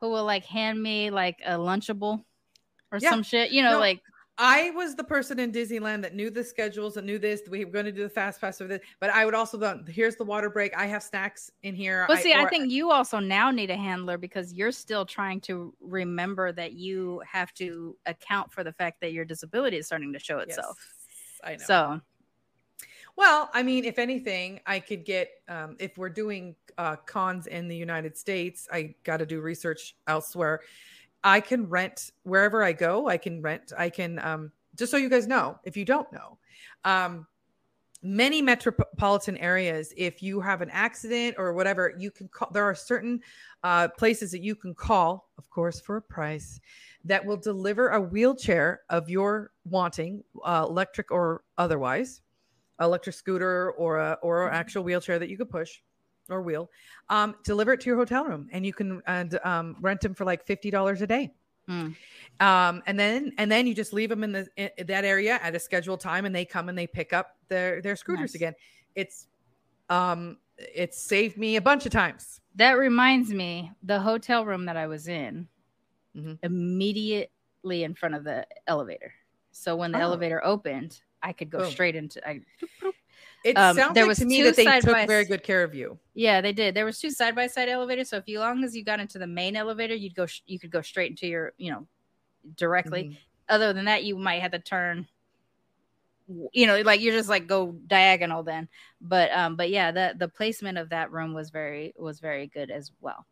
Okay. Um, so yeah, I mean, all in all, it was a great trip. I was uh, New York is one of my favorite cities anyway. I mean, I kept saying the whole time I was there, like if I was single and not broke, I would be living there. So I have been spending the last couple days fantasy apartment shopping um, in New York, which is something I do every now and then to see if like if I could live what neighborhoods I could live in stuff like that. Uh, but um, but no, I I think I would love to go to New York Comic Con every year. Um, I think now that I've seen it, it'll be easier to plan my fun adventure next time, which is the same problem I had at Dragon Con.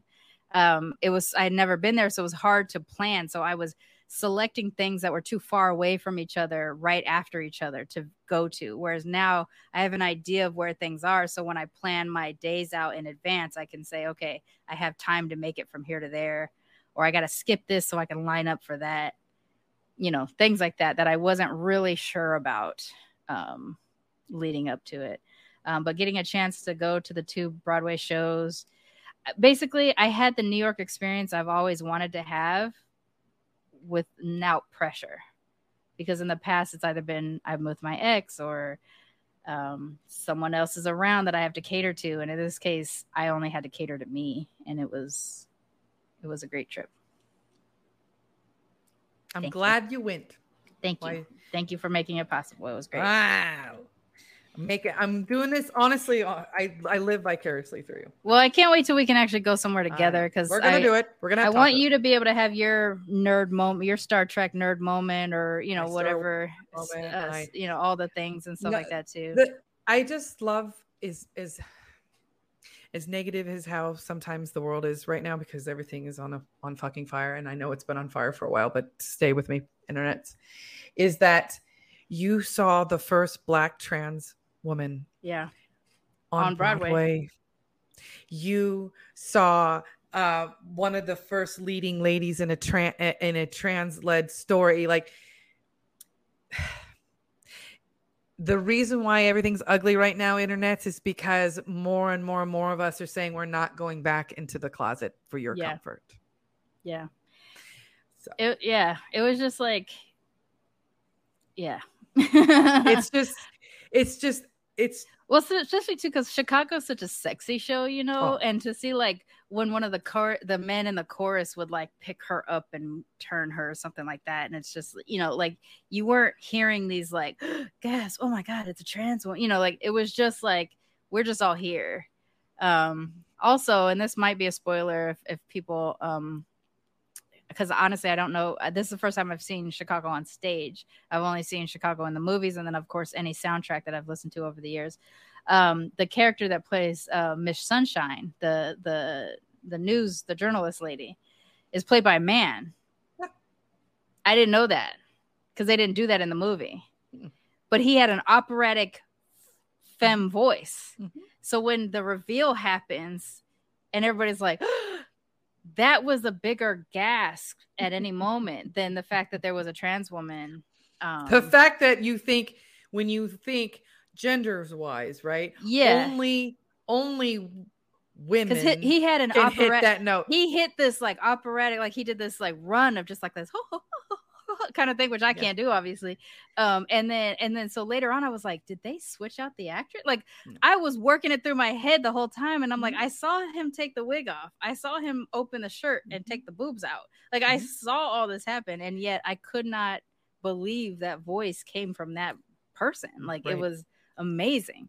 Yeah. Um, but yeah, like that that was a bigger turn for the audience. And obviously, I think most of us know, like if you're buying that ticket, you know who's who's in the show and stuff like that. But it was just it was nice to to go. Okay, here's the thing: it was nice to go and them not say. Angelica Ross, the first black trans woman. You know, like it, it was just Angelica Ross, you Angelica, know. And I mean, don't get us wrong, it is really awesome. I mean, how phenomenal, you know, like you know the first black woman on the supreme court. The 1st mm-hmm. you know the first you know it, it does there is it something that late. is very is very excited to it. But is i it, what would be just awesome is that that's a trans person. Oh okay. Um and I like just toast. in the role. Like you know role, like yeah. Th- i just want to get to that. Oh that's a queer person. Oh that's great. I'm gonna have pancakes for dinner. Yeah. thank you. Like that you know? Yeah it was it was great i mm-hmm. i really feel I mean, I feel good about where I was. The funny thing too is a friend of mine had posted on Facebook when I was when I was sitting in my seat at Chicago waiting for the show to start. They posted that they were at Book of Mormon, which was right across the street. If and you so, that's a good one too if you've never seen it. I mean, I listened to the soundtrack, but I've never, it's I've never funny, seen it. Right? And so when I saw their post on on Facebook, I was like, "Are we across the street from each other right now?" And then I sent him a picture of my um of my playbill and my lap, and, and he started laughing. He's like, he's like, "Oh yeah, we are. We're across the street from each other." So we didn't see each other after. Like I did kind of look for him, but I didn't see him. Um, but it was just it was funny to think like how weirdly large and small New York is because I was just I didn't even know I was just across the street from where my friend was at the time. But New it was York fun. It was a, New York great. is its different planet. It was. I I would get off the subway every day when I'd come come back to the to the hotel. I'd get off the subway and walk past this place called Paris Baguette, which I would I would get every every night. Of the last three nights I was there, I would get a ham and cheese uh, sandwich on a baguette. I would get a chocolate croissant and a regular croissant, and um, and we love the carbs. Yeah, I mean that like I, I'm not gonna pass up a croissant. I'll just mm-hmm. say that. But also the sandwiches were good for you. You know, I would scarf the sandwiches before I'd go out and stuff like that to go to the shows and stuff. But um I was like it was so good. Um but then I would save the I would have the chocolate croissant at night and I would save the um regular croissant for the for morning. Uh, but then my last night there I decided to splurge and I got myself a nice little fruit tart. Ooh. So fucking good. But like Paris baguette kept me fed the whole time. And I would walk in and I was like, I one day I'm regular and then I'm in cosplay and then I'm in Joker cosplay. And so I'm just like, you know, you forget that you're wearing cosplay after a while and you're walking down a regular ass New York street. I'm not near the con anymore. I'm in Midtown and I'm just I'm in full Joker regalia and I walk out like, "Can I get can I get a ham and Come on, it's New York. That don't that don't bother no. But like you just forget that you look like that. And so at one point she pauses and she's like, "Are you what are you? I'm like, I'm Joker and Loki mashed together. She's like, oh, okay. Cause I was that makes sense now, you know, like that kind of stuff. Oh, but, I'm just going to church. That's still my no biggie. My favorite church. was when I was Shinobu because I have a I have a katana on my belt, and I'm just like walking down the streets of New York with a fucking sword in my hand and shit like that. Um, very fun, very fun. I I enjoy walking down the street where no one else is cosplaying because mm-hmm. I didn't feel normal until I went downstairs into the subway and other people were in cosplay going to the same place I'm going.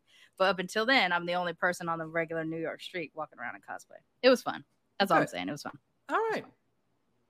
Well, what do you think? Till next time.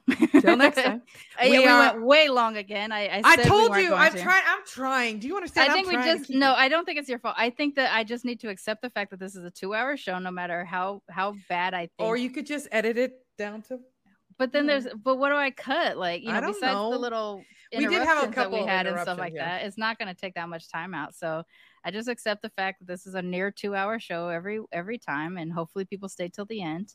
Also, just quick apology. I did release the last episode a week late because again, my travel schedule. I just didn't upload it. Like I had it done, but I didn't upload it.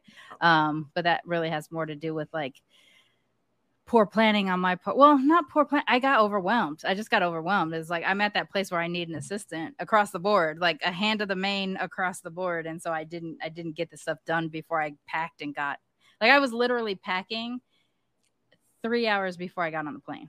Right. Well, um we did it. You did it though. We did it. We did it. I had such a blast. I'm so I'm I'm re- kind of as recovered as I'm going to be after a few days, but I had a blast. I would do it again in a heartbeat. If someone if someone was like New York Comic Con decided to two weeks later just have another little couple of days, I'd be like, I'll be there. Yeah. No, I, I think that now that I hear you, I think if if I was there for the con for five days, I think I would want to try to arrive maybe one day early, one day early, and then maybe stay a couple of days after yeah. just to you're right.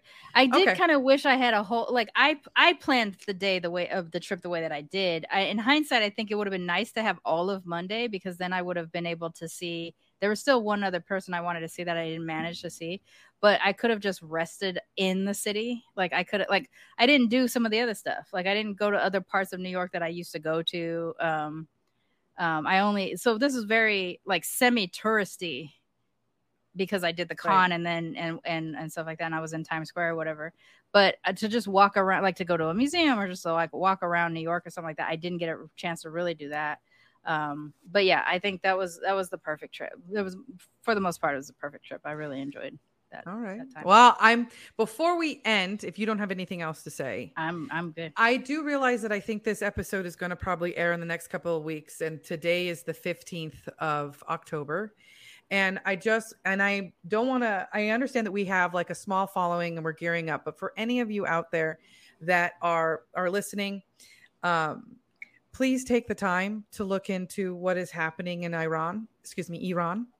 Um, Charmaine and I would like to say that we stand with the people of Iran, mm-hmm. and what is happening there is not okay. And it takes the world and all of us watching to call for change and to say that we're we're watching you uh, and we see you and we hear you.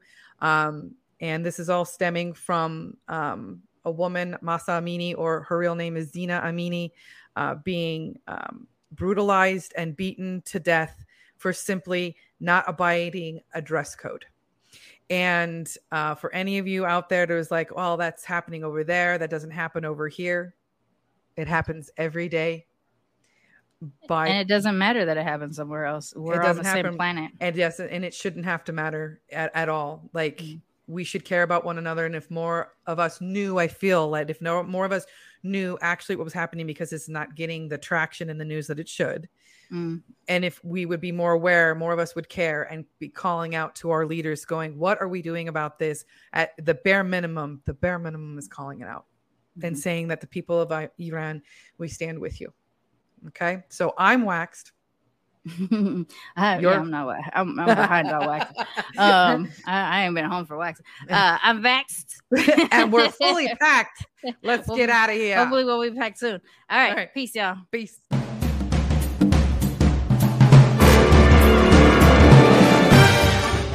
Queer and Far is a Main Hustle Media podcast, produced and edited by Charmaine Fury. Co-hosted by Charmaine Fury, aka The Blazing Blerd, and Shay Nanigans. Music is Big Band Savage Jazz by Pine Groove. If you like what you've heard on Queer and Far, please subscribe, rate, and review on YouTube or wherever you listen to podcasts. Main Hustle Media. Turn your side hustle into your main hustle. This program is a proud member of Univoz. Unified, unique, voices. Learn more at univozpods.net.